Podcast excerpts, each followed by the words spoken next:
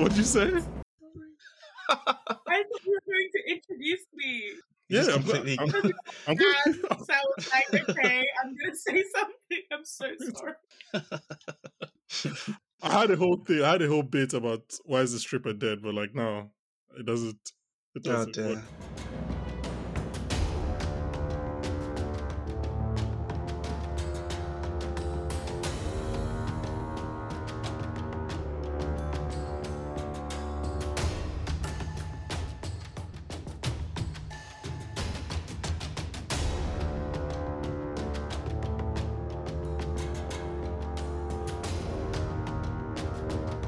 Hello, everyone, and welcome to this very special episode of the Popcorn for Dinner podcast.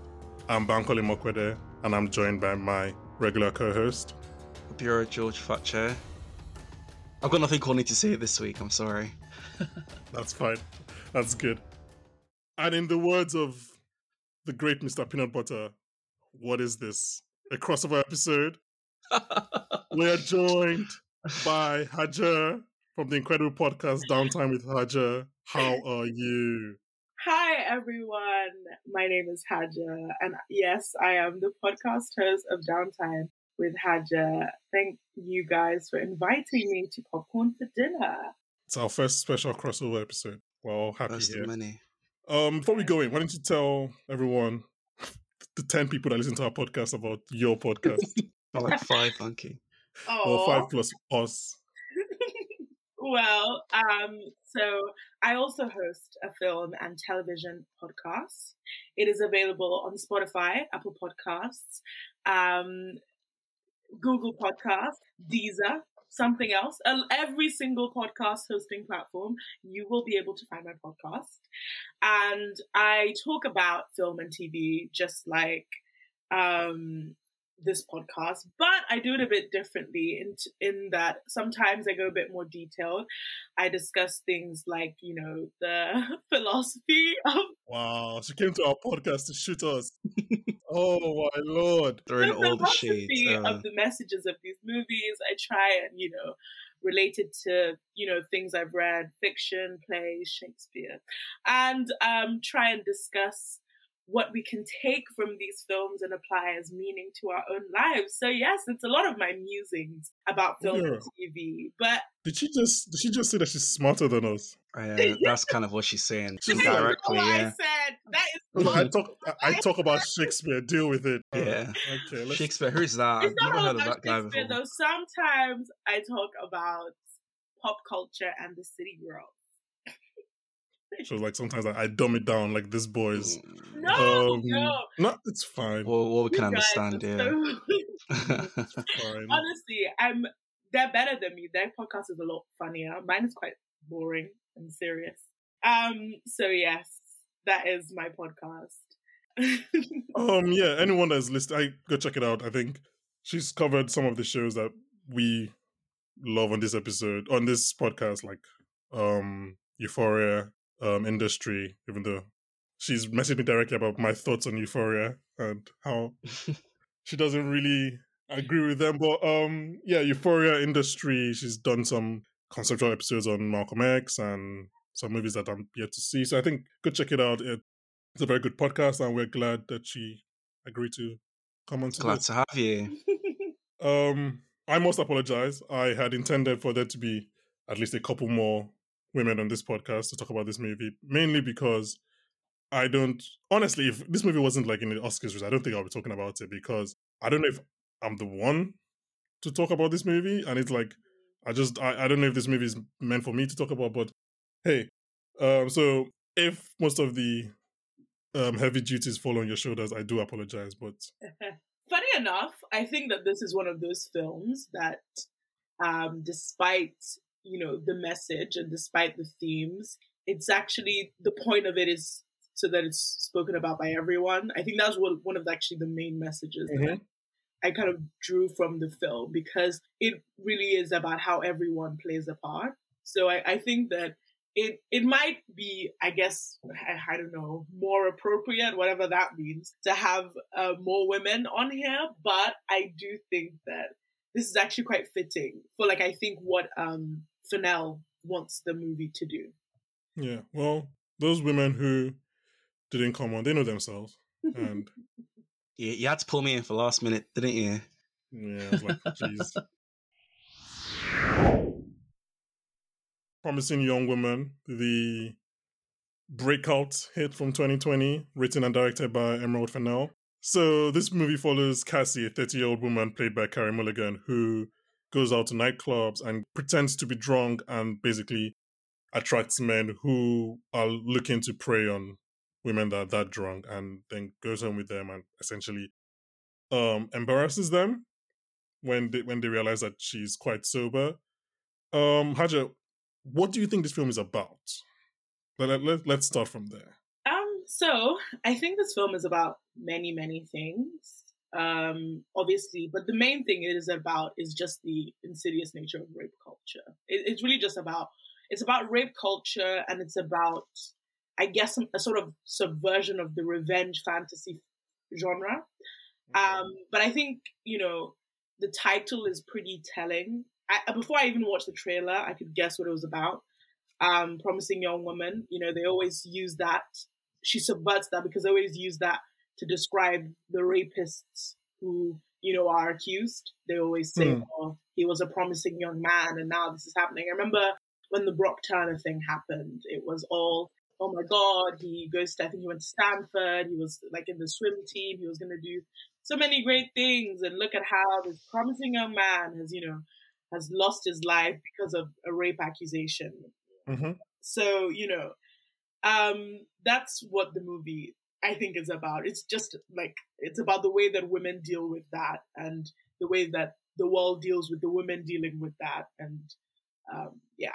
I'll actually get back to that in a bit because there's there's some points there that I wanted to pull out from. But Obia, when did you first hear about this movie? And I guess in turn, what were your thoughts on the film? Um, probably like four weeks ago when it was uh when you told me to watch it and when you sent in the when you sent in the little um, schedule and everything. So, well, it was kind of like one of these movies that was because we follow the on the Popcorn for Dinner podcast. We follow the you know awards races and all the kind of atmosphere that you know, Mm. especially leading up to the Oscars. And obviously, we heard about you know Carey Mulligan's performance in this movie, so I kind of wanted to see what the fuss of the movie was about. I thought it was one of those um another kind of revenge thriller kind of movies. So I'm not sure if you've seen this movie. I think it's called I Spit on Your Grave or something like that. I've heard of it. And- Yeah. Yeah, it came came came came out a while back. I think it's actually a remake as well.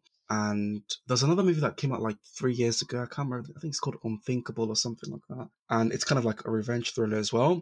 So when I saw the trailer, I thought I kind of thought it was going to be a revenge. Um, kind of a woman gets sexually assaulted or raped, and she kind of takes it out on all the parties who are somewhat responsible for that Mm. but kind of watching the movie, um, just basically echoing what Haja said. There's a lot of kind of things to take from the movie, but I think just as a whole, it's definitely it's a commentary on how normalized you know rape culture is and just the internalized misogyny that that is just embedded in us through you know things we see things we hear the way we talk about women what we see you know on Mm. tv and the music we listen to as well just all these things are so embedded in us that we just can't until someone eventually kind of opens our eyes to how um ridiculous and dumb we look regarding those views that we don't really see it till then what about you Um. So I I think I first heard about this movie when it was at Sundance. So we're talking about maybe like January 2020,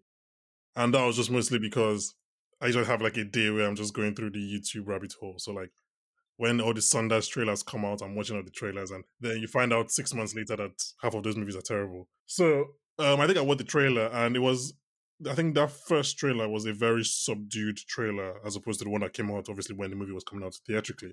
It was really just focusing on what what um at least what I remember what Cassie was doing, like her going to the clubs and acting drunk and stuff like that. And I saw the trailer, I was like, okay, Carey Mulligan, a lot of um male actors that I like. And I was like, and we'll talk about that in, in a second. And I was like, okay, Yeah. this could be good, but it could also be terrible. Like it's one of those things that like if it's not handled properly, it could be a shit show. And I forgot about it for a while. And then obviously then you like you said, all the steam started coming out. And I, and then I found out that it was written and directed by Emerald Fennell, who I was like, wait, I know that name. And then I realized she was like um, Camilla on The Crown. And I was like, okay, that's weird. And then I was like, she was the showrunner of season two of Killing Eve. And then Oh, I'm like, God. oh, okay. So then Haj's face is just like, what? I Okay. just didn't know this. I didn't know it was her. I think she was the showrunner of season two, and she left. I guess I guess she left to do to do this. And Not a good season. well, we're not going to talk about Killing Eve. Um, and that kind of once I found out that she was the showrunner of Killing Eve, it inadvertently framed what this movie was for me. Because then I started seeing, 'cause I I didn't watch the trailer because I was like, okay, I want to watch this movie. I'm going to try and avoid the trailer. But then I started seeing posters, and the posters were very colorful, just as the movie is very bright Very, color. I was like, okay, this is very Villanelli, if that makes sense. It was like, I was, Mhm, that's what I thought. I was like, okay, this is going to be. And unfortunately, that kind of went with me when I was watching the movie for I'm- for good I'm or for so ill. happy I didn't know that because I feel like now the parallels are so clear. Yeah, But like Yeah. Mhm. at the time, I, I think I would have, yeah, I think I would have enjoyed it less than I enjoyed it. yeah. I went in with, I was like, okay, so this, I could see the colors. I was like, this is very Villanelle, Killing Eve, colors and everything. And I was like, okay. To talk about this movie, there's an obvious place to start, but it's also the place I don't want to start because it's also the worst place to start, which is the end. So we're not going to do that. I think we'll get to the end later because I feel like if we talk about the end now, we'll just end the podcast. Um, let's actually just let's just go. Let's try and go chronologically. Okay. So this movie for a while kind of just you go through Cassie doing I think two or three different quote unquote traps, right? She goes to the club, she acts drunk, a guy takes her home and oh my god. Um just to be clear, this is gonna be a very spoiler filled conversation for anyone Oh, who's yeah. still who's still listening. I apologize for not saying it earlier, but it's gonna be all spoilers. Um what did you guys think of Cassie's plan? What were your initial reactions? Um. Uh, okay. So I thought. I thought this. Okay, one thing I'll say because I don't like to just spend my time ragging on something. I really enjoyed the style. Like I liked the whole pop music video vibe. Music is great. Yeah, Yeah. like the the music was very good. The violin of Toxic is brilliant. I really enjoyed it. It stuck in my head the whole time. Um, and the colors are very like exciting. It, it makes it seem so when I when you watch that first scene and it's just colors in a club and it looks like a music video and you see these Mhm. men dancing like men and gyrating and, and, stuff and, like it, and it's isn't very Yeah. like awkward and it's funny and you you're very like it's very clear that okay you're watching this movie from a woman's perspective right um Mm-hmm. and then her actions as you go on because it's ambiguous in the first trap that she lays i thought that she murdered these people right so it's interesting when by the second time so i was surprised so i guess they subverted my expectations that like it's a non-violent revenge thriller or fantasy or whatever um in the way that she just sort of shames and embarrasses them rather than you know inflicting violence violence upon them which is different because Mm-hmm. most revenge fantasies is like okay it's like an eye for an eye basically right yeah, yeah. um, so yeah, I thought that was interesting. I thought her, I thought the the way that the scenes played out were very good. Um, it was good the way that they they used th- those moments to talk about the themes of the movie, really. So like the whole all men thing was very much like discredited. Um, you know, the guy who's talking about the quote unquote f- feminist man who's talking about how he understands that you know these things are here to oppress women and all these things then you have the guy who is nice and you know he's this guy from the oc so he has this lovely face and you're you're used to him being Oh, good incredible Seth Cohen. He's Yeah. always going to be Seth Cohen.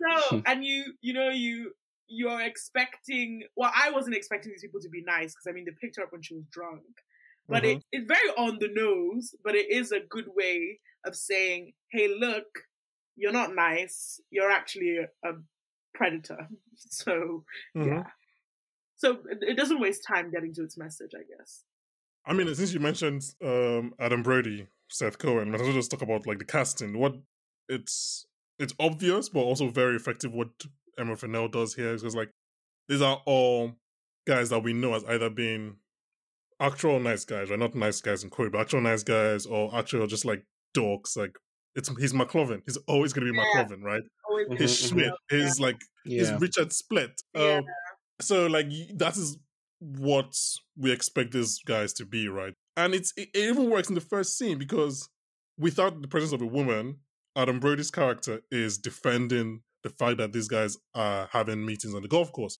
a golf course that women are not allowed to. So like, if anything, he's actually being this unnamed woman's ally in that moment. So you're like, okay, maybe he's actually the guy we expect him to be and everything. And then he's defending this woman, and he, you don't actually think he's going to take her home. You can take um, Carey Mulligan's character home, Yeah.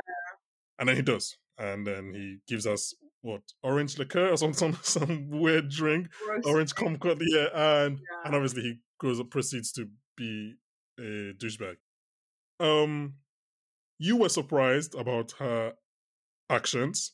I was very disappointed about what her what her plan was. I was honestly very disappointed. Um, yeah. I wanted her to be killing them, but then I thought about it and I was like, okay, well, I guess if you're killing them, there's real no next step for Al. Like when you when you get to Al, who's the real villain, like Yeah. what do you do that is next, right? But it doesn't. Her plan cannot be that effective to me. I, Yes. I I I don't think it's that effective. So, yeah, yeah. so i was i was gonna i was gonna say like after she um basically exposes them for the um pieces of shits that they are and she leaves does she expect them to be better people Yeah, like Oh, I know, right?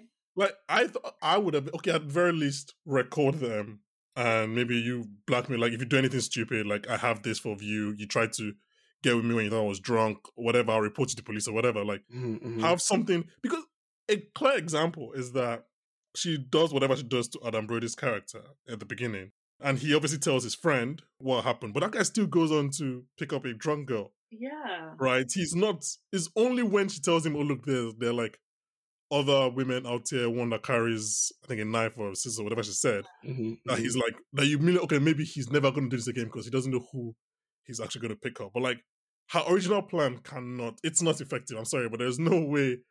Yeah. The guy will just be like, Realistic as it's, just, it's just you, just it's just this one weirdo girl. Yeah, Like, yeah, and I and I kept thinking if these guys are really the assholes that they are, if they're really just pretending to rape, you know, a, a passed out woman, do you really think they're gonna be like, oh shucks, she caught me. Now I'm gonna sit in the naughty corner and reflect on my actions? That was one of the things that I struggled with. I, I I did struggle with that because. I mean, there are other issues I have with the film, but like, Yep.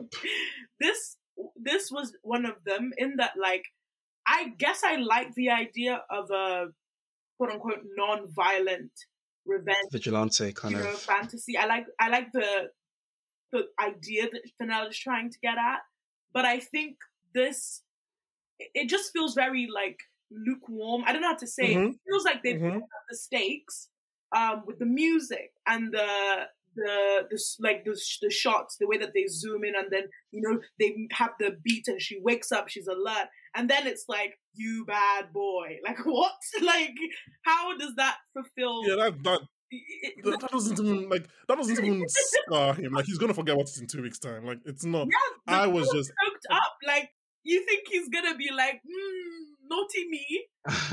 from the moment I just I was just like, this is not this is not good enough. So I was gonna say like um like obviously we don't we don't expect her to solve the whole problem of you know um Rape culture. rape culture and all that, but Yeah. like it's like what can she do? And I think it's like one of like the problems I've got with this movie. Like this was like the movie was well it was kind of marketed as a revenge thriller, and you watch it and you see it's kind of like a it's sort of commentary on the whole you know wide rape culture as a whole Mm-hmm. but like when you talk about like her actions as a sort of vigilante when when she's acting drunk it just doesn't make any sense maybe it could have been some some maybe a fantasy kind of thing so What would have like fantasy?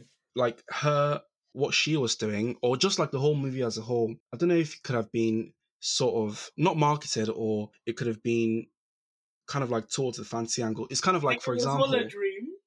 not no, not not all a dream, but it's like for example, for example, let's say um like John Wick, for example, they killed his dog, and what happened? He came around and fucking killed like one hundred and fifty people. Mm-hmm. That's obviously if someone if I got a dog and somebody kills it, I'm not gonna go around. Or there's literally no way I'm going to fucking kill 150 people.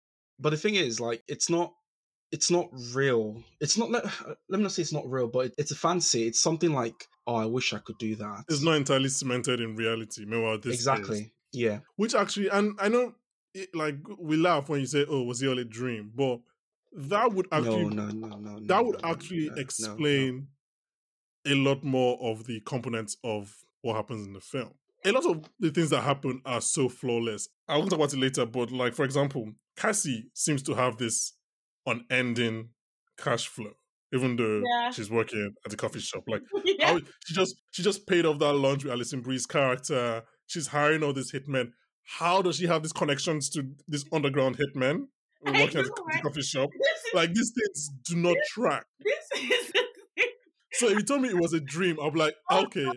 makes sense. Oh God, I know you said that we don't want to talk about the end, but I feel like Try not to. We'll get there. We'll get to, we'll get to the end. about it. But there were points in this movie where it was clear Fennell was like, because this is what would really happen. But there was so many points else in the movie where it's just like consequences up out the window. Yeah, It just works. What? you're right because I even have it in my notes. And again, I don't. I love how we just keep on trying not to talk about the end. But like one of the headings in my notes is like this movie is just a battle between the truth, as in what will really happen, and fantasy, what we want to happen, which is yeah, yeah. the movie's an entire battle be- between those two things. And it's like, how does Cassie have access to two two different sets of hitmen, or at least like very shady characters, and also just money to just keep on doing these things?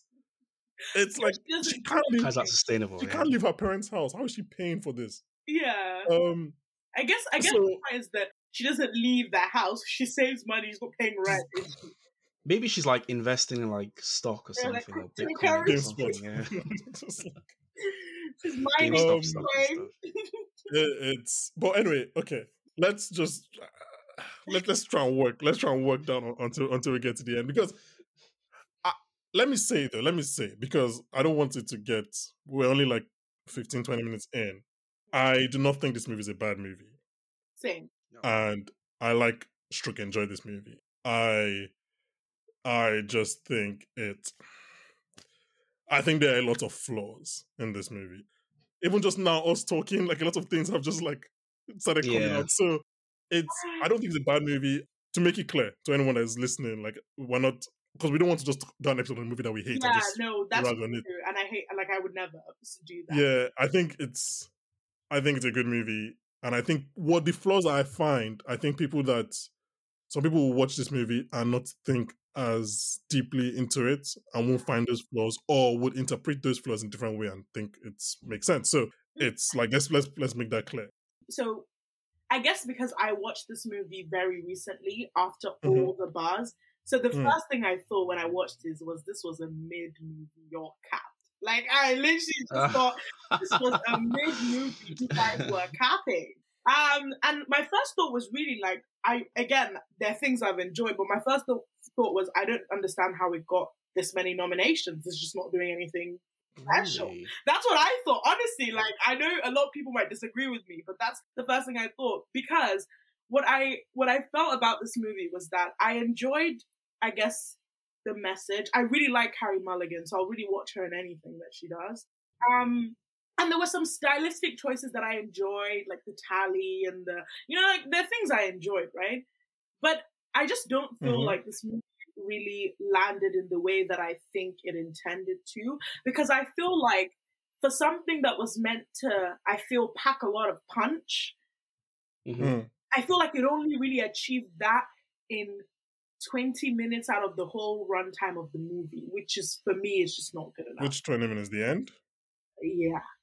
The reason I will say that I, I think this movie is worth the watch is Mhm. because of the messages and the things that it's trying to say. Because there are a lot of things that it is trying to say. And like I wrote some of them down and I and I did think, oh yes, this is true.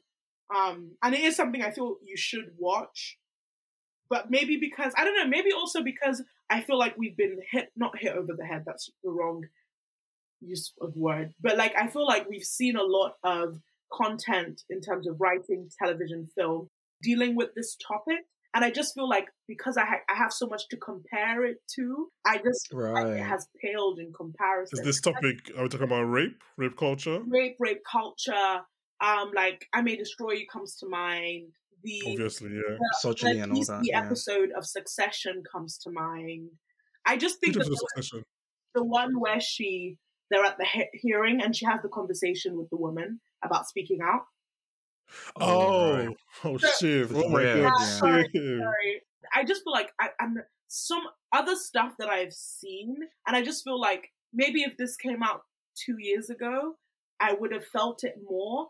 But now that I actually just have so much to compare it to, I just think, and I know that's bad because I should judge it in its own right, but I can't help but judging it It's just yeah, hard to. because Yeah. of how much applause it's getting for something that I'm just Mm. like, girl, it's just not giving I mean, what everyone is saying that it's giving. yeah, that's that's very fair, but I think we can't underestimate how much of it of trailblazing this movie is. There, like Yes, yeah, no, obviously we're saying, "Oh, what I may destroy you" and whatever and stuff like that, but this is yeah, this is a to be nominated by the Academy for sure, definitely. yeah, this, this, is- this is a thriller written and directed by It a woman. Like Yeah, it's not really, it's not something that's commonplace. It's like it's definitely, a definitely. quote unquote rape revenge thriller. So it's still And you can see that still in the paving movie. its path. You can definitely see that in the movie. Um, um, and that's why I like it. That's one of the elements that I really like the female touch and the fact that it's obvious that these things have been carefully thought about. Um, I Mhm. just think that I I don't know. I, it's really hard because the themes, the plot elements, so much of it works, but I don't know how to explain it. Overall, it just doesn't pack the punch that I expected. But again, I know that I've been biased because everyone was like, "It's so awesome and so amazing." So before we talk, because I think we're just going to talk about the, our problems before then we go into the end. But before we do that, McLovin has this whole makeup kind of like monologue, right? And like he's saying, "Oh, why you why do you wear makeup?" and stuff like that. And I do not want to sound like naive or anything, right? Because I but like, is that an exaggeration? Like, obviously, I Oh. know. this is, this is one thing this movie got right. It's the way that men behave. That is so. I have had that conversation with like about four men. Yeah.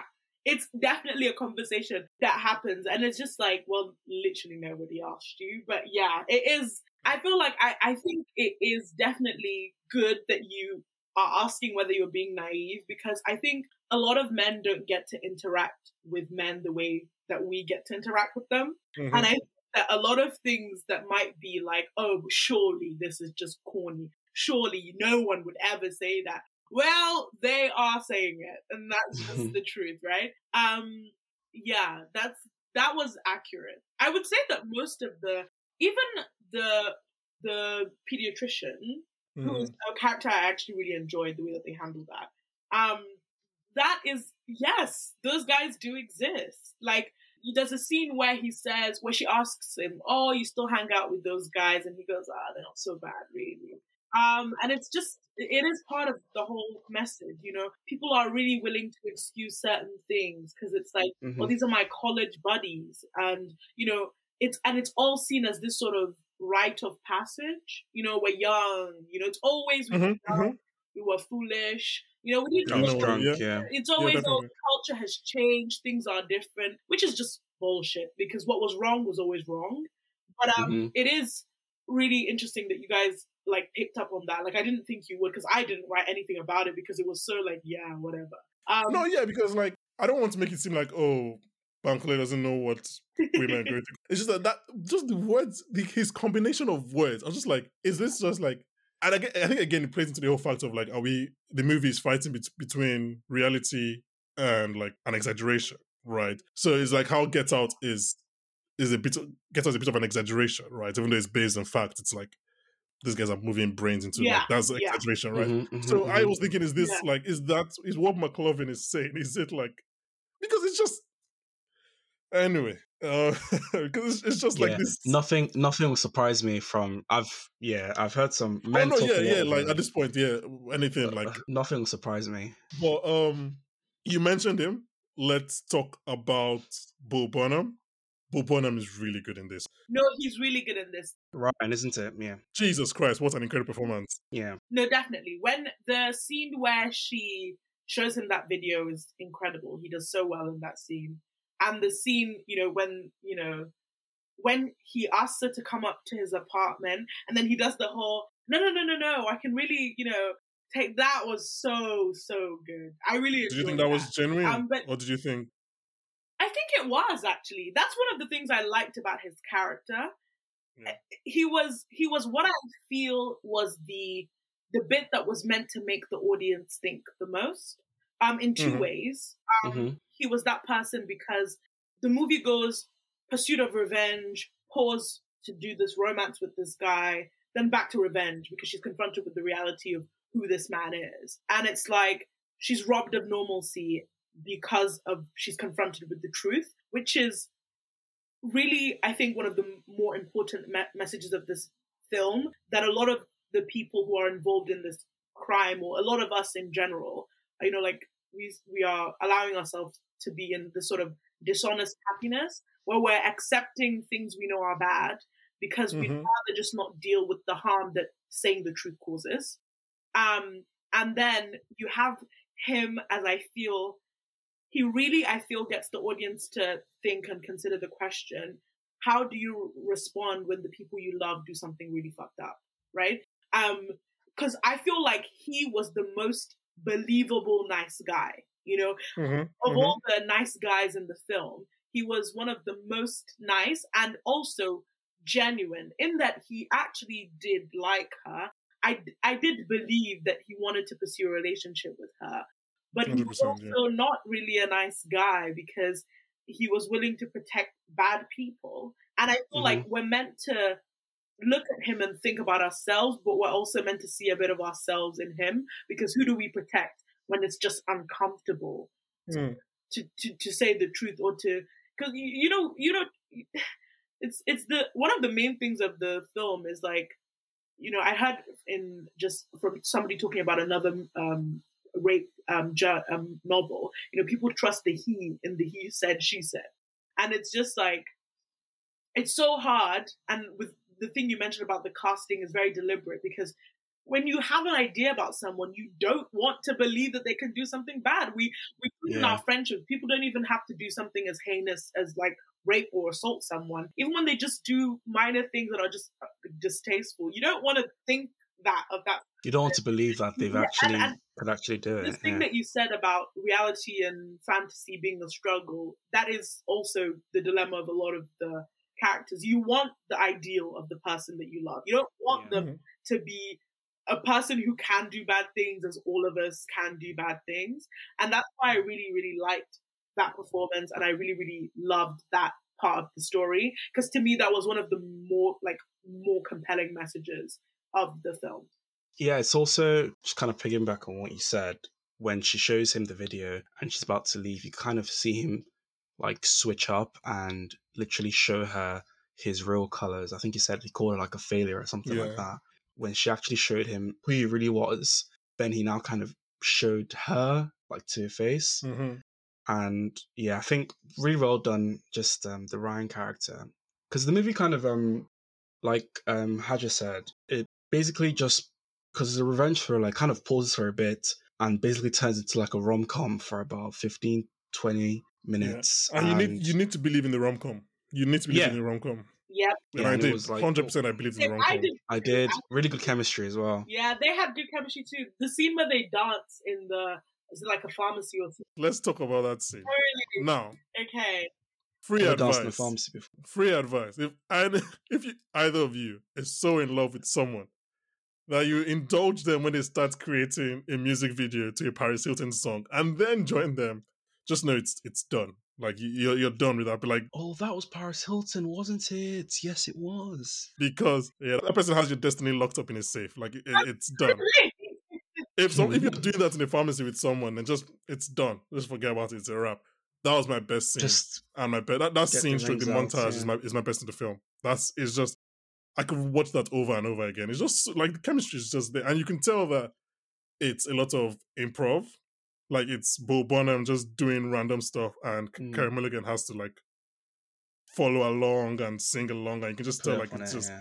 I do think Bo Burnham kind of like improved a lot in the film because like, and I think it's part of the chemistry is why the chemistry looks so good because look at some of her laughter actually feels like because obviously he's a comedian, so I think like some of her laughter actually feels like she's laughing. Yeah. Like the whole, do you think people think you're my daughter from behind? I cannot believe that Emerald Fennell wrote that down. If she did, then she's an incredible comedic writer.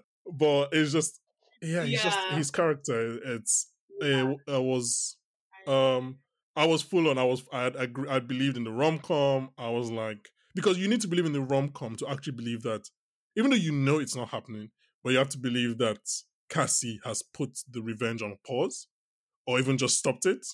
And you can only believe that if you believe in the life she's gonna have with Ryan, which which looked good because Ryan it's a he's a hit with he with her mother and dad, even though her mother doesn't understand his jokes. Like he's a hit with her only friend, I'm like so you, you believe it. Speaking of, at what point did you guys know that Ryan was in that video? I knew from the moment that she, from the moment she brought it out, I was like, bloody hell, he's gonna be in this video, isn't he? Yeah. Gonna, this is gonna be that like ruins everything. I just, I just knew. I was just like, ugh. Um, but yeah, but sorry, just quickly speaking of Alison Brie, like I really did like that the film had a range of villains. Um, Mm. and it and it didn't just have the predators in the club or the rapists. It also had the enablers, which were the lawyer, the dean, the girl. So like hmm um institutionally it was the lawyer and the dean. Um and the best the one who was her friend who kind of went to the whole victim blaming slut shaming thing, you know, you're Yeah, drunk all the time and you sleep yeah. around. Or So, yeah, yeah. you know, yeah. you you you're gonna get raped. So I really did like that, and it just was like showing how people are will be complicit no matter who they are. Mm-hmm. Yeah. I think it kind of also says how like internalized misogyny is even between like um women as well. Like how she kind of made that comment on, you know, she shouldn't have been lying about and being drunk that night and stuff. Mhm. And you always hear this comment on, you know, why is she wearing that like a short skirt? And if she wasn't wearing a short skirt, like even hear it from other women as well, and you're just like, what does that even mean? When did I know that this guy was in the video? Probably I didn't. I wasn't really expecting that to be honest. Like that was a big Yeah, that's kind fair. of twist and, and shock for me. And I think if you're ex- if you're not expecting, then it must have been heartbreaking for you when very, very. When- Once I heard his you voice, his was like, Ryan, yeah. Ryan, I was like, shit. because he- I was even I'm I'm hoping I'm like okay maybe there's a way she can do her revenge and she has like a quote unquote happily ever after with with Ryan. And then when Alison is like there's a video I'm like oh no yeah Ryan's in this video this is this is it this is a. Um, I'm sorry to anyone that's listening if our conversation messed seems all over the place because just like the movie, it is all over the place. Um, but I think we need to talk about we need to talk about two things, and you just brought it up, and uh, I forgot about, Yeah. forgot about them. We need to talk about the dean, the whole interaction with the dean, and then we need to talk about the lawyer, Alfred Molina's character. Now, when she does that thing with the dean, I personally was like, "Oh, okay, Cassie, you're not a good person because you just kidnapped a teenager. Yes. This is like this Yes. is bad. This is a crime. I don't know if I can if I can really support you happy. here. I was happy though. I was like, finally got some gusto. To be fair, I feel like I would have felt less happy if the teen wasn't so annoying. But I was like, girl, you need to be kidnapped. You need to shut up. Like, you need to be You can't kidnapped. just give a random person your phone and just let them go away. I don't understand. You just entered the car with a stranger because she told you you're gonna meet your favorite band. Like, are you an idiot? You know what? No, You're She right. You're right. She deserved. She deserved to be kidnapped. Yeah, I, I, I agree with you. I agree with you. just hopping in a stranger's car because of a oh She actually needed like to just have some reality smacked into her.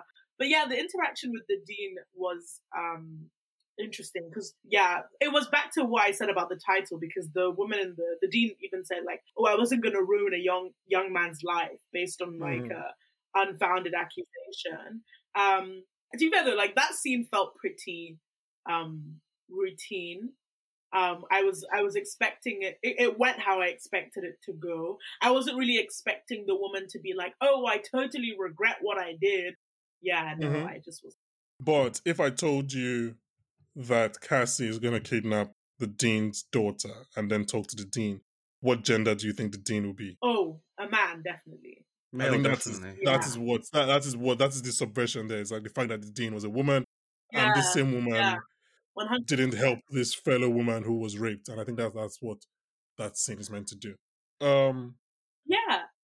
But it was her allegiance to her job over her Mhm. allegiance to her gender. So that was really, I think, that did a really Mhm. good job at highlighting. And um, it's the same with Alison Brie. She's uh, her allegiance to her future and her perfect life over an allegiance to her friend. Um, Yeah. And it, it really just shows the way that a lot of allyship just is really just so fake and ru- Yeah. like it's it's so conditional is what it is actually. Um, you, they're not going to sacrifice their p- position or profession. You know, the, they always say, imagine if it was your sister or your daughter or your best friend. And that was the only way she was able to feel that fear and that discomfort because of her daughter. Otherwise, it just would not have mattered to her really. Yeah, that's that's a good point. I think the movie also kind of plays upon um like different people's and like for example with Alison Brie's character and the dean. Um, Mhm. I think they're ill, they're only able to realize the um wrongs of their actions when it's basically been turned back to them. So in the case of the dean, it was basically kidnapping the Mhm. daughter and putting the situation right in front of her. And Alison Brie's character, which was uh, Madison, basically, you know, getting her really drunk and with the whole guy taking her back to the hotel. And, you know, she's just Mhm. like, oh shit, this like happened to me. And maybe like it, it's all like, because everyone in the movie, almost everyone in the movie is a piece of shit. And it's all about not her dad, everyone is just, not her dad, no, her- no, not her dad Clancy and how everyone like like when she's brought this to people like we'll get we'll get to Alfred character which was the Mhm, was the lawyer. the lawyer so there was the lawyer's reaction and then there was the dean and Alison Brie's reaction on where you know the lawyer was knew he fucked up and had you know basically was looking for some kind of justice towards himself and was basically like he's he had all you know had that sense of regret all for his life. And i think that's probably definitely why you know she forgave him. But in the sense of those other two they weren't able to recognize like they're all basically looking out for themselves. Hmm and yeah human beings are selfish and Yeah. No, yeah. Um, I was surprised with the lawyer scene because I was like, because he was the only one who was sort of waiting for his day of reckoning. yeah do you have any other points on the lawyer scene you want to say, Haja? No, I'm good. Ranky, you're a lawyer you probably I- must have a Can lot we, to say can, about that can we stop calling me a lawyer on this podcast? Can we? Can we, can we stop doing that? I'm also a lawyer, sadly. Oh, you say she's a lawyer? some lawyers in this one Um, yeah. Well, I'm not done with my law degree, but I will be soon. So knock on wood. Um, I didn't like the lawyer scene. That was when I first Okay. watched it. That was the first point that I was. Apart from the fact that obviously I was angry that her her revenge on these men, quote unquote, was very mellow and lukewarm. That was the first time that I came out of the film and I was like, I don't, I don't understand what's going on here. Like, I, I don't know. I don't know what this film is trying to do or trying to say. I don't understand the power dynamics in the scene because all of a sudden, even though this guy is being very repentant, it seems like Cassie is the one hmm like cowering. It seems like he's imposing on her. Like, Yeah. yeah, she's afraid. He's he's on his knees and like putting his ha- his head in her laps, but she's also quite scared. I, I don't understand the power dynamics. I don't understand why she forgives him because I'm like, just because he's repentant doesn't mean you should forgive him. Because the audience, I don't think the audience will forgive him. Why are you forgiving this guy that basically? No, I don't think I don't think she was expecting it. Yeah, but is that enough to forgive Yeah. him? uh, so Obviously, she wasn't. I mean, she wasn't expecting it. I, I, Oh, okay, so these are these are some of the problems I have with the movie. Oh my god, yeah, you you've just hit, you finally got me to be able to sort of articulate it. That scene, um, I thought the same, but then when we got to the end, I was like, okay, so this scene was generally just a plot device, so that when we got to exactly. the end, it was pretty much useless otherwise. But this thing you said about, oh, did they expect us to forgive him? This was one of the problems I had with the film. I felt like I didn't really understand Cassie as who she was, other than a Hmm. vessel for this Nina revenge plot. mm, I was about to ask Mm, That, and that was one of the problems with it. I felt like I hadn't even been invested enough to know whether I wanted to forgive these people, whether I wanted to forgive her. This thing you said about asking earlier whether she was a good person or a bad person, whether you could side with her or not. I felt like I was never really able to answer my own question. I felt like what I was doing was siding with women. I wasn't siding with her. Mm. Mm-hmm. And, Yeah, and, that makes for sense. me, like, right. and I, and for me, like I, that was one of the problems I had with it. I felt like she was not really fleshed out, which I do think is sort of deliberate. In that, like, there's some style choices later that I feel sort of call back to this thing about um you don't need to like know her, love her, care about her to sympathize for her.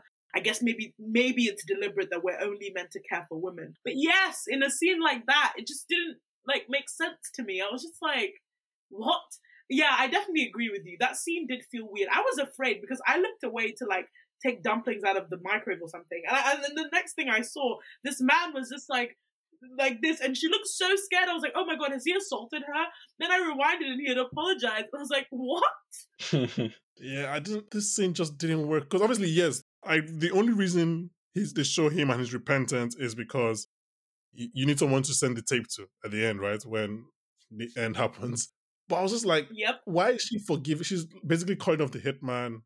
Also, why is there a hitman for this guy? Like, Why is Why- there a hitman there? why- that was so um, strange. what was that? me. What was that guy meant to do? Was he was he, was he going to break her knee? What was he doing there? Yeah, that came out of nowhere. Because Alice Brie's character was just gonna like, Yeah, and so that bit I also didn't understand. What that scene, I didn't really understand what was happening. Was like, okay, so she drugged her and made her wake up with a stranger so that she thought she had been raped. What? Like, I was still confused. Do you guys know what was happening? no, no. I Is think, that what yeah, no, happened? I, 'Cause that I think.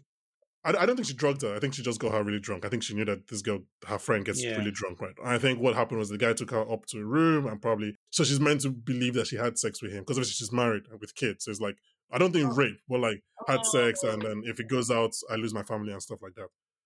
But yeah, so that is obviously have sex with a guy and I lose my marriage. The other one is oh I've kidnapped your daughter. This is how it feels because I've told you that she's going to be in this dorm with with college boys, and then all of a sudden is a hitman for the lawyer. It's just like that's an incredible jump. Wow, how have you make this jump?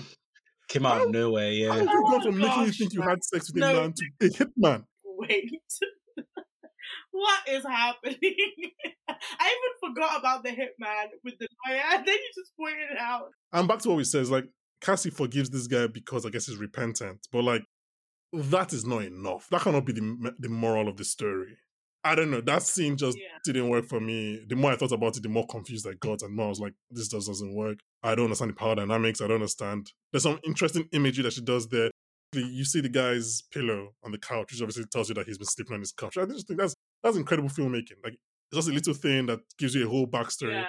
Done it Setting well. up the whole stuff. Yeah, Yeah. done it- he Yeah. doesn't need to say anything, did it well. But like, just like the essence of the scene. If you cut out every section, like the, you know how she does one, two, three, four into parts and whatever, everything can can be. You can explain every single one, right? But this one, I'm just like, I, I can't explain it. It doesn't make sense man. that was because it's, it's like right in the middle of the of the movie. So it's like when I watched it, that was the first time I came out and I was like, Yeah. and speaking about what you said about not understanding Cassie's motivations and who Cassie is as a character, do you think that's because we don't actually know or understand Cassie and Nina's relationship? We just know that they were friends. Like, Yeah. we are never Yeah. shown what their relationship Because- really was. Only yeah, told. this is a huge torch to for your mate. Like, I love my friends, right? Like, to be honest, fair, I would probably die for a lot of my friends. But, like, still, like, this is a lot. You know, this is a lot. Like, at some point, I was like, okay, with the necklaces as well, I was like, okay, are they love? Were they lovers at some point? Yeah, that's kind of like, what I thought it, as well. it feels like it, it, it's insinuated that they were lovers Hmm. at some point. Um, especially when that, you know. goes to the cabin and she's like, she was just Nina and she was just all these things. Like, like obviously you love your friends, but the way I feel like Mulligan delivered those lines felt very like wistful. Like she was sort of like reminiscing on like somebody that she really like was in love with. So I was like, okay, like maybe, yeah. So I definitely think that that plays a part. And also just like we don't really get anything to her other than she lives in her parents' house. This is her revenge the bits we get of her in the rom com, I thought, okay, maybe I'll care about her a bit more. But those I feel were quite, you know, obviously the montage trope and all of that, Mhm. and was more, I feel, focused on making us like the Bill Burnham character than Mm. her. I feel like those scenes made me enjoy him more because I guess I'd been familiar with her, so I didn't really pay attention to her all that much. Those scenes kind of made me feel like, oh, this is meant to endear me towards this guy and see a Mhm. future with him the way that I guess she was in that moment. Mm-hmm. Mm-hmm. Yeah. Um. Yeah, I didn't understand the Alfred Molina scene. Uh, It didn't work for me. I understood why they needed to do it at the end because of what happens at the end. We're about to talk about now. Uh, but it just didn't work for me, and I just thought it it just threw the whole thing out of loop for me. Um, we're going to talk about the end, or rather, the endings of this film right after this break. Promising young woman ending explained. Google search.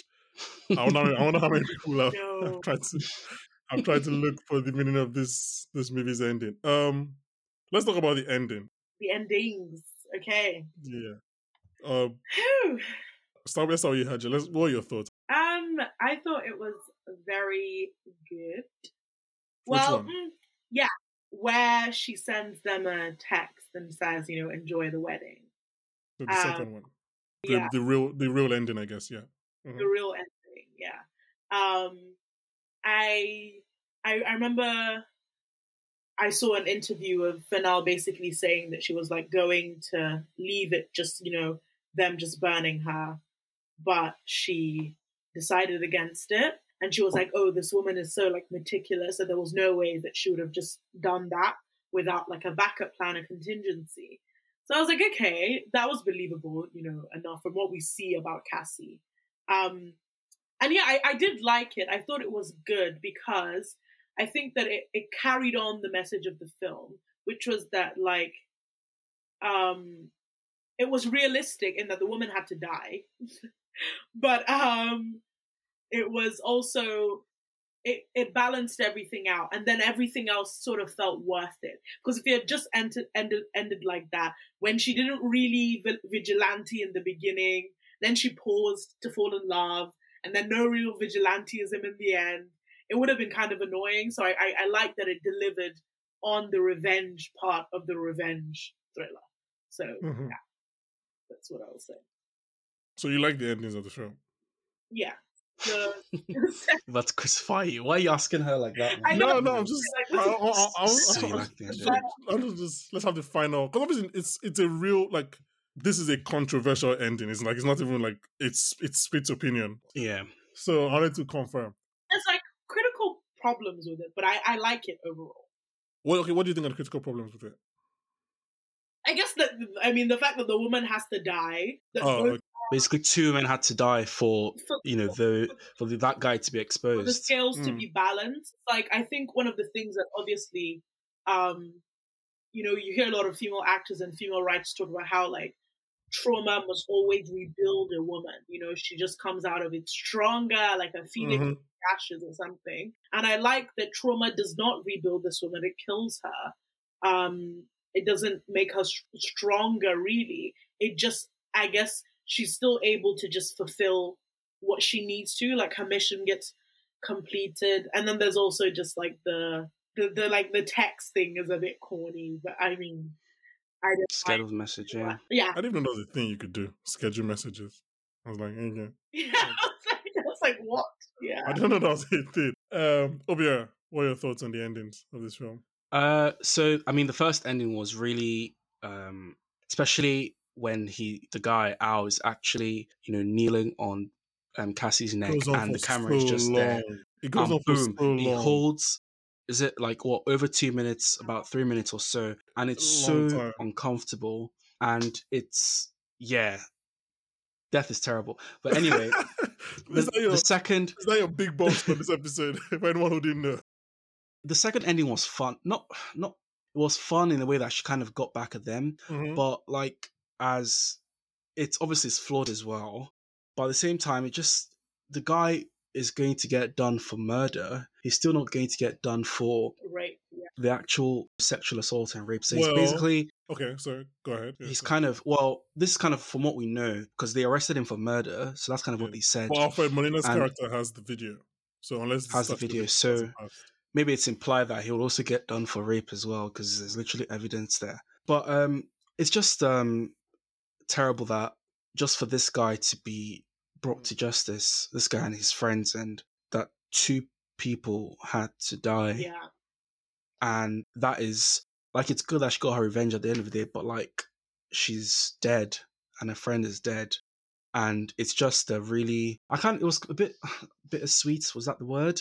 And Yeah. just quite unfortunate as well. But um I really do like like I'm not like a fucking psychopath or anything. But the way the director just showed I'm going back to the first ending, like how ugly death like is, especially when someone is killing somebody. Because when you watch movies, you know, you like watching all these serial killer movies, and you know, who doesn't like a good serial killer movie and murder mystery and stuff? But when you're actually seeing someone kill somebody, Mhm. and it's really uncomfortable, and it's just like, how can somebody do this? I'm just like, stop, please stop. yeah, just, you're just, like, stop, stop. Yep. And what I really liked about it as well, because it goes back to this nice guy thing. You know, he starts off the scene like, I love my fiance. I don't want to cheat on her, even though I'm on my bachelor weekend. I'm such a nice guy. And because of that painfully uncomfortable two and a half minutes, because that's that's how long it takes to, you know, choke someone out. And you can watch that he Well, like medically, like confirmed. yeah, she asked her stepfather's like a police officer, and for now, Oh, man. Oh, yeah, she asked him how long that Two reason. Two and a half minutes. Yeah, how long- Jesus. to, to for somebody of this size and this size, how does it take to murder, like to choke them and murder them? And that's the real size, and that's the accurate. It's actually the accurate time stamp that it takes. And I think one of the great things there is that he doesn't relent because he knows he knows what he's doing in that moment. The length of it shows you that he's actually deciding to kill her. And I love that after she dies, you just never see her face again Mm, like her hand just dead and her body just dead. And I think it goes back to the thing I said earlier about, oh, maybe the movie is asking me to root for women rather than it is asking me to root for Cassie. Cassie. mhm, mhm. She then becomes like faceless. Um, and you're just left with the like, okay, like these these people have just murdered her and they're going to, you know, um, cover it up. And and one of the most harrowing scenes for me really was when he hugs him and he's just like, You've done nothing wrong, you're gonna be okay. Oh I was like, What the hell? That was really so effective and so well done because that is really what these people are like. They're just like you're like a blip on their radar, a blemish Mhm. on their path to greatness. That's just who you are. And like yeah, it's really, really harrowing to watch these men affirm themselves of these like false truths um, about who they are, the people that they have to believe they are to carry on surviving. And it just goes back to like what I was saying earlier about this sort of dishonest happiness that you find a lot of the people, the characters in. But it's it is just yeah, that scene is really, really powerful. I think. Do we think Cassie knew she was going to die? Or was she just hoping for the best, expecting the worst? I think she was. I think she went in there knowing that any anything could happen. Hmm. So I'll probably go for the hoping for the best, expecting Because the there's some kind weird choices from both Cassie and Emerald Fennell. And like throwing away the license plates. The fact that we see that, like it is they don't they don't cut that out. I ne- I didn't think about it before you asked the question, but now I actually think I think she wanted to die. Wanted. Oh wow. Wanted. That's Or like that's she was like, dark. I know, Um, but I, I don't like. You've mentioned some things now, and that's the only really way I can read it. Otherwise, it's just odd, and I don't want to make it seem like she hasn't done it well when all these other things are done well. So maybe No, that's the thing. It's very, it's Why- very intentional. The fact that that whole that, that especially the fact that she throws away the license plate and puts the key under the um where the tire.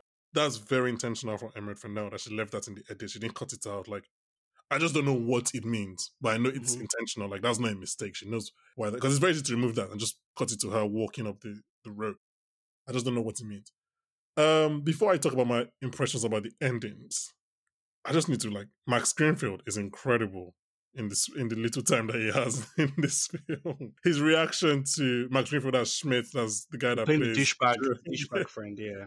The- his reaction to finding out that she's dead is I I rewa- I watched that so many times. He's like his facial reaction. like, like Oh it was like, is this God. the nineties?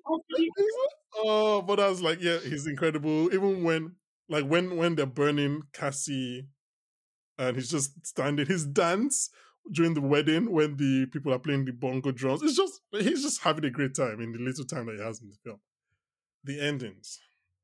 So obviously, like we said, the first ending is incredibly painful to watch and just very upsetting. Right, but upsetting in fact that like in the way death is upsetting, as Obia remarked on, very we didn't know before.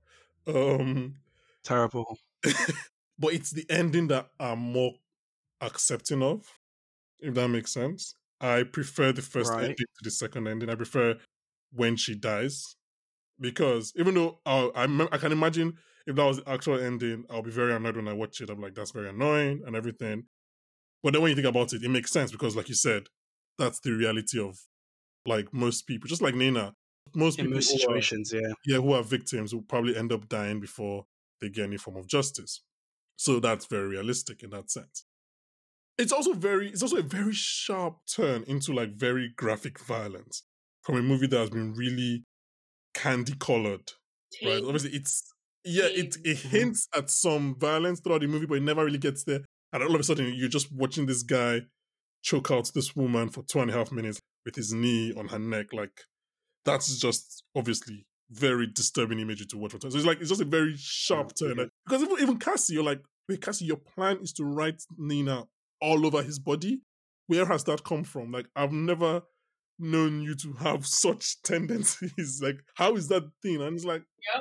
but I am okay with the first ending conceptually. I understand it. I understand that most women wouldn't get justice, but I really don't like the second ending.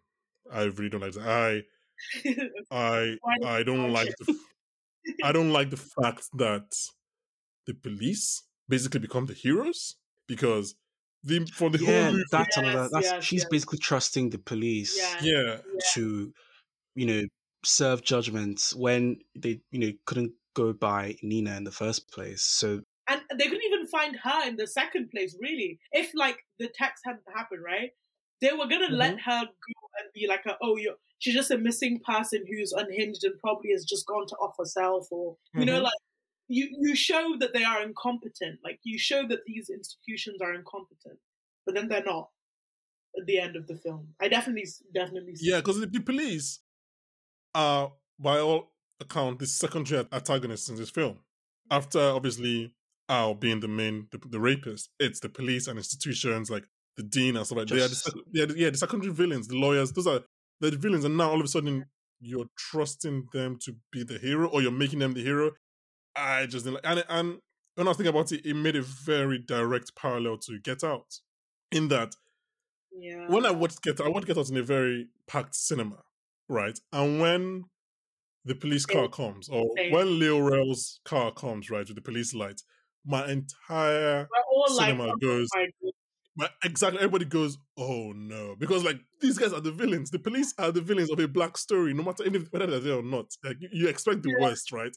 They're like, oh, this is this is this is bad. And obviously, even in the in the Get Out deleted ending, like the original ending that Jordan Peele removed, when the police do come, he doesn't get a Yeah. happy ending. He goes to jail because that is what will happen, right? So it, it- yeah the police don't all of a sudden become the heroes in this movie.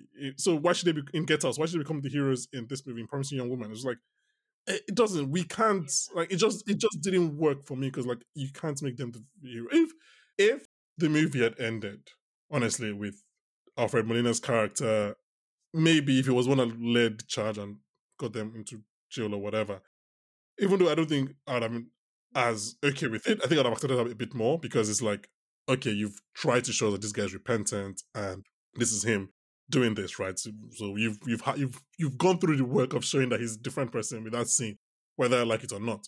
So maybe it's just like uh, we can't give audiences a movie where Cassie dies without giving them a little bit of just like a little bit of justice, right? So we're like, let's how do but I just don't like the justice coming through to the police. It just doesn't work for me. Not only is it propaganda, it doesn't work with real life. Because again, it's like again, like the police. We've not seen the police. Anyway, look, anyway, it's like um it's but again, it's like the movie fighting between what will happen, which is the first ending, yeah. with fantasy, which is the second ending. Like that constant battle is going on throughout the movie, and you need to pick a side of where you stand yeah to give us the proper ending. But again, the problem is that a lot of what I'm saying, obviously, throughout this, especially throughout this episode, is I'm speaking from a male point of view, and Yeah. A woman might not care that the police is the one giving the justice because it just wants justice, right? So the fact that they're getting justice is fi- is fine enough. It's fine for them. So I generally gave up. I was like, well, this movie is just gonna do whatever the hell it wants to, isn't it? Right? So I was just happy that she just didn't die for nothing. That was honestly Mm. I was like, because as you've said, the movie just didn't pick a side. And I didn't expect it to by the end of the film because it hadn't done it throughout. So I guess I was Mm. really shocked with the way that it turned. I guess I was shocked in the like I was like, oh yay, like it's not gonna be so sad. But right, there were things that were still sad, right? You know, I I can't lie. I doubt the pediatrician's gonna go to jail. He's gonna probably get a lawyer that will say, "Well, he was just a watcher, and he was so young." Yeah, but I don't. Can he? Can he go to jail? Is there anything for him to go to jail for? I think I'm not a exactly, yeah, because you you don't have Neither am I. Samaritan laws in the US, right? You don't get penalized for for, for like omissions, right? You, you Yeah. you're not gonna they're not gonna be like you didn't act to save her, so you're wrong. I guess maybe the only thing you could do is like you witnessed a crime and you didn't report it. But like Yeah, even so, I'm guessing the statute of imitation on that is probably quite short. I was about to say, like th- there's just not gonna happen. So I I do feel like there are things that still go left, like are quite sad about the ending still, and are still quite realistic. Um, and even now, like in death, like I know you did you notice that the necklace that she puts on she puts on is Nina's necklace. Nina's know, it's not Mm. her necklace, yeah. Yeah, Yeah, and then she gave she gave Laverne Cox yeah. her own. Her own custody. side, yeah. Yeah. Yeah. So, yeah. So you know, like, it's still sad. Like, it's still like a bit miserable. Like they're both dead. She's also no longer gonna be Cassie, whoever she was. She's gonna be the a victim. That's who she's Mhm. remembered as. And as you said, the police become the hero of the story. So she doesn't even become the person who avenged her friend. She just is a victim in the process. Like, there's still a lot of like realistic themes that stick. However, I guess Yeah. because I think she, I guess she just wanted to give people a silver lining. Like, I guess it's not all bad, you know, like something. Yeah, but now that you say it, I do kind of the threads are coming loose, and it's a bit. Mm, but yeah, I don't know. Would this movie have been better as a fantasy than as a tragedy? Django, as opposed to Get Out. Very, those are not the same, and those are the first that came to my mind. But like, you get what I mean? Like, Django is a fantasy. He he rises up, he kills the slave master, and he gets the girl.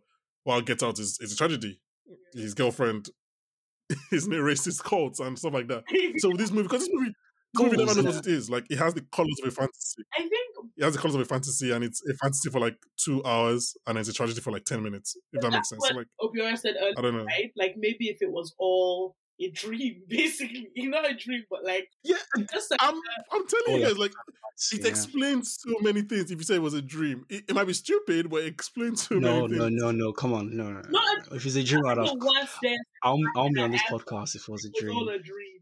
No, that's the worst. But Oh no, no, No. it's uh, it's terrible, but it would explain a lot of things. It'd just be terrible. yeah, I Oh, one thing I should say though is um the moment when when they're at the wedding and then obviously the tally comes up with five. yeah, I like that. yeah. That's I liked that. That was like. that was very good for me. I was Yeah, like, yeah, that was that was actually just very good. Well done. I just I was like, yeah, yeah, you got me. That was just very good because I'd forgotten. I forgot about Italian. and It does. Yeah. Yeah, that's So that what that tally? What was that supposed to be representing?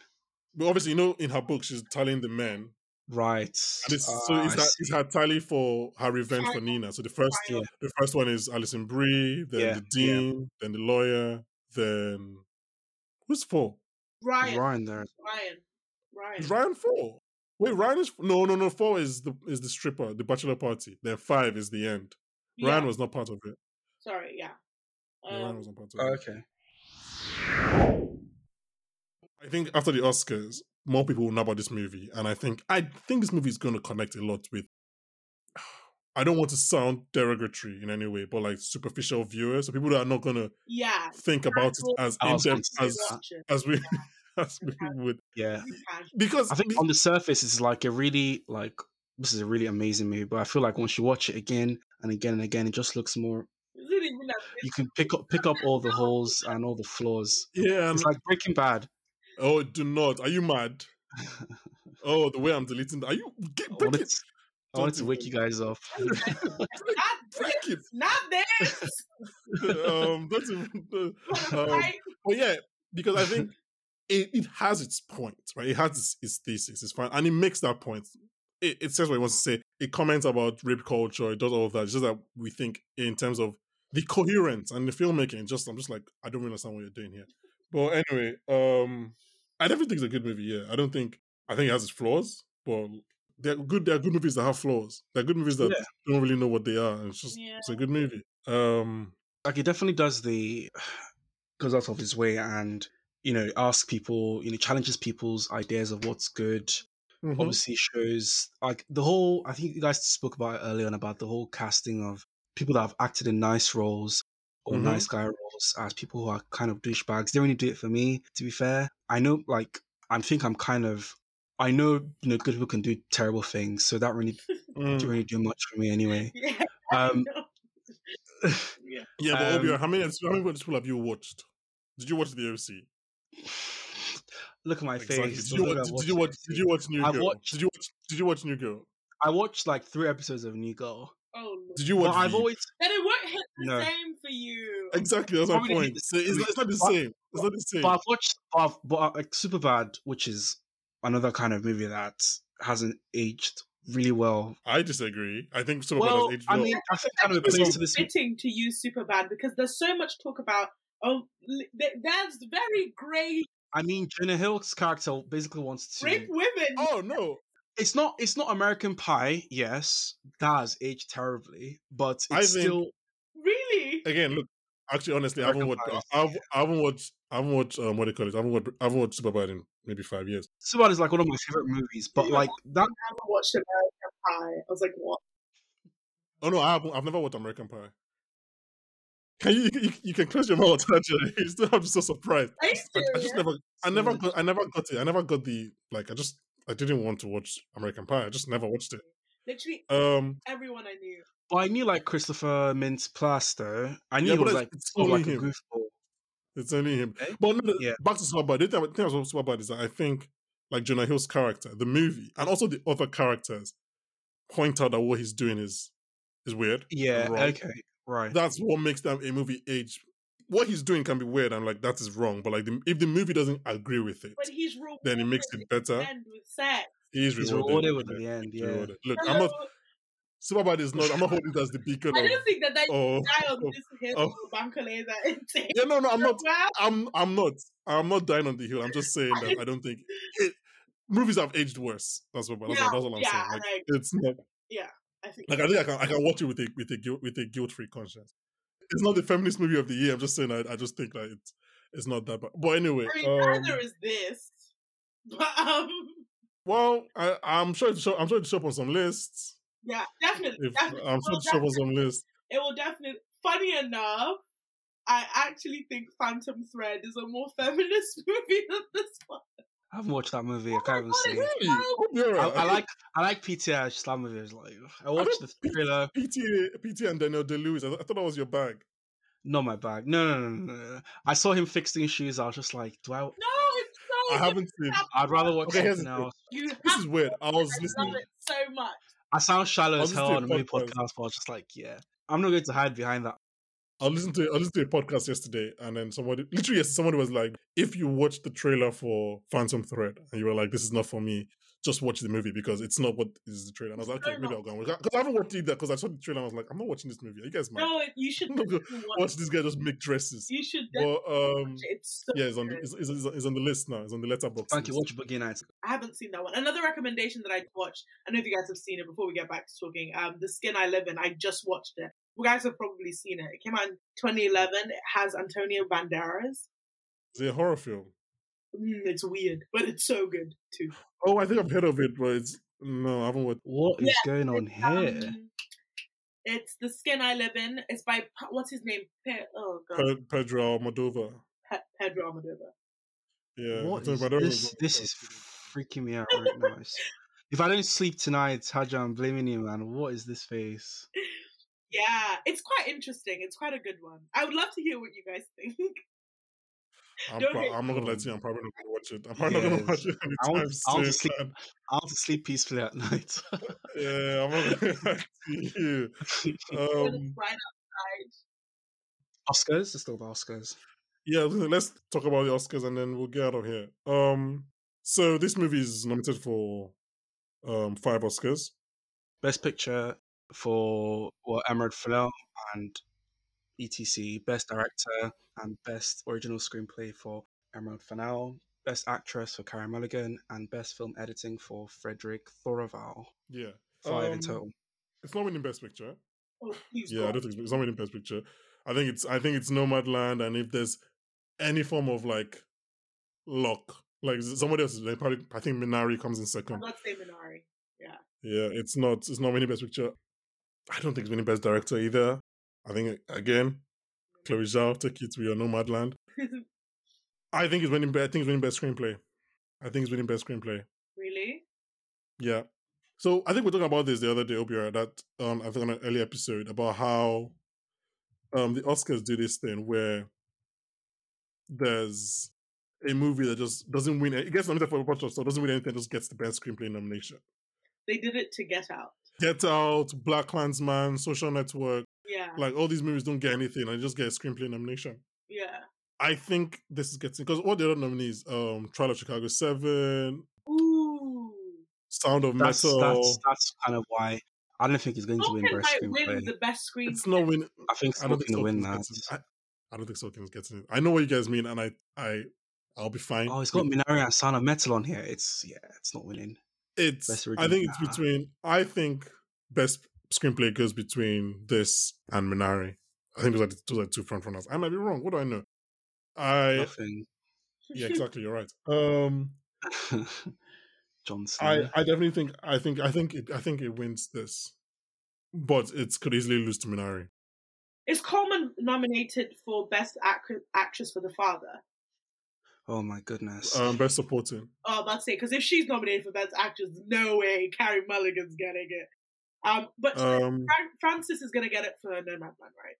Well, when we did our Oscar thing like three weeks ago, it looked like Frances McDormand was was locked in for Nomadland. But the last two weeks, Carey Mulligan has had There's been noise. yeah, lot of there's been noise. I Has she think that's been the on bit. the Oscar trail? She's been on the I mean, they've She's all been been at the Oscar campaigning, trail, man. except maybe Viola Davis and Andra Day. on the campaign. The, I don't follow odds because I, I just I can't be asked to think about odds. But I think the way it seems like people are like, oh, She's got the best. She's she's favorite. Yeah. Oh, really? she's now she's yesterday, now yeah. like because I think favourite Frances to. McDormand kind of just plateaued, and now Carey Mulligan has. But but it is the thing that promise the promising young woman wave has been building Yeah, because more people are watching the movie now. yeah. So it's been building. So I do not think promising young woman would finish the Oscars with no win. I'll be very surprised. I think it wins Oh, at least one, not. I, I don't. either screenplay or best actress. It I- wins. I think yeah, f- best I actress for think me. that they would rather not snub it. I think that it would be really weird if they didn't give it anything. I mean, you're trusting the Academy, like you know. Do you guys have any final thoughts on Promising Young Woman? Are we all opinioned out? Have we said everything that we can think of about this interesting film? Yes, I'm opinioned out. Yeah, I Um, think- if you somehow listen to this entire thing, maybe you don't care about spoilers, you listen to the entire episode and like go watch Promising Young Woman. I I don't think I'll tell anybody not to watch the movie. Like Yeah. it's definitely a movie that I think everybody should watch. Definitely, like hundred percent. Um, I think that's it, man. I, I think I think we've made our points on Promising Young Woman. Mhm. I think we all like the movie. We just we all think like it's has its faults. Um, this was it. This was our crossover episode. Yeah. We did it. We did our crossover We episode. did it. Got Shout out to our special guest, Haja, and her podcast, Downtime with Haja. Check it out on Spotify, Inst- uh, Apple Music, Everywhere Deezer, get a anyway. podcast. anywhere you get your podcasts.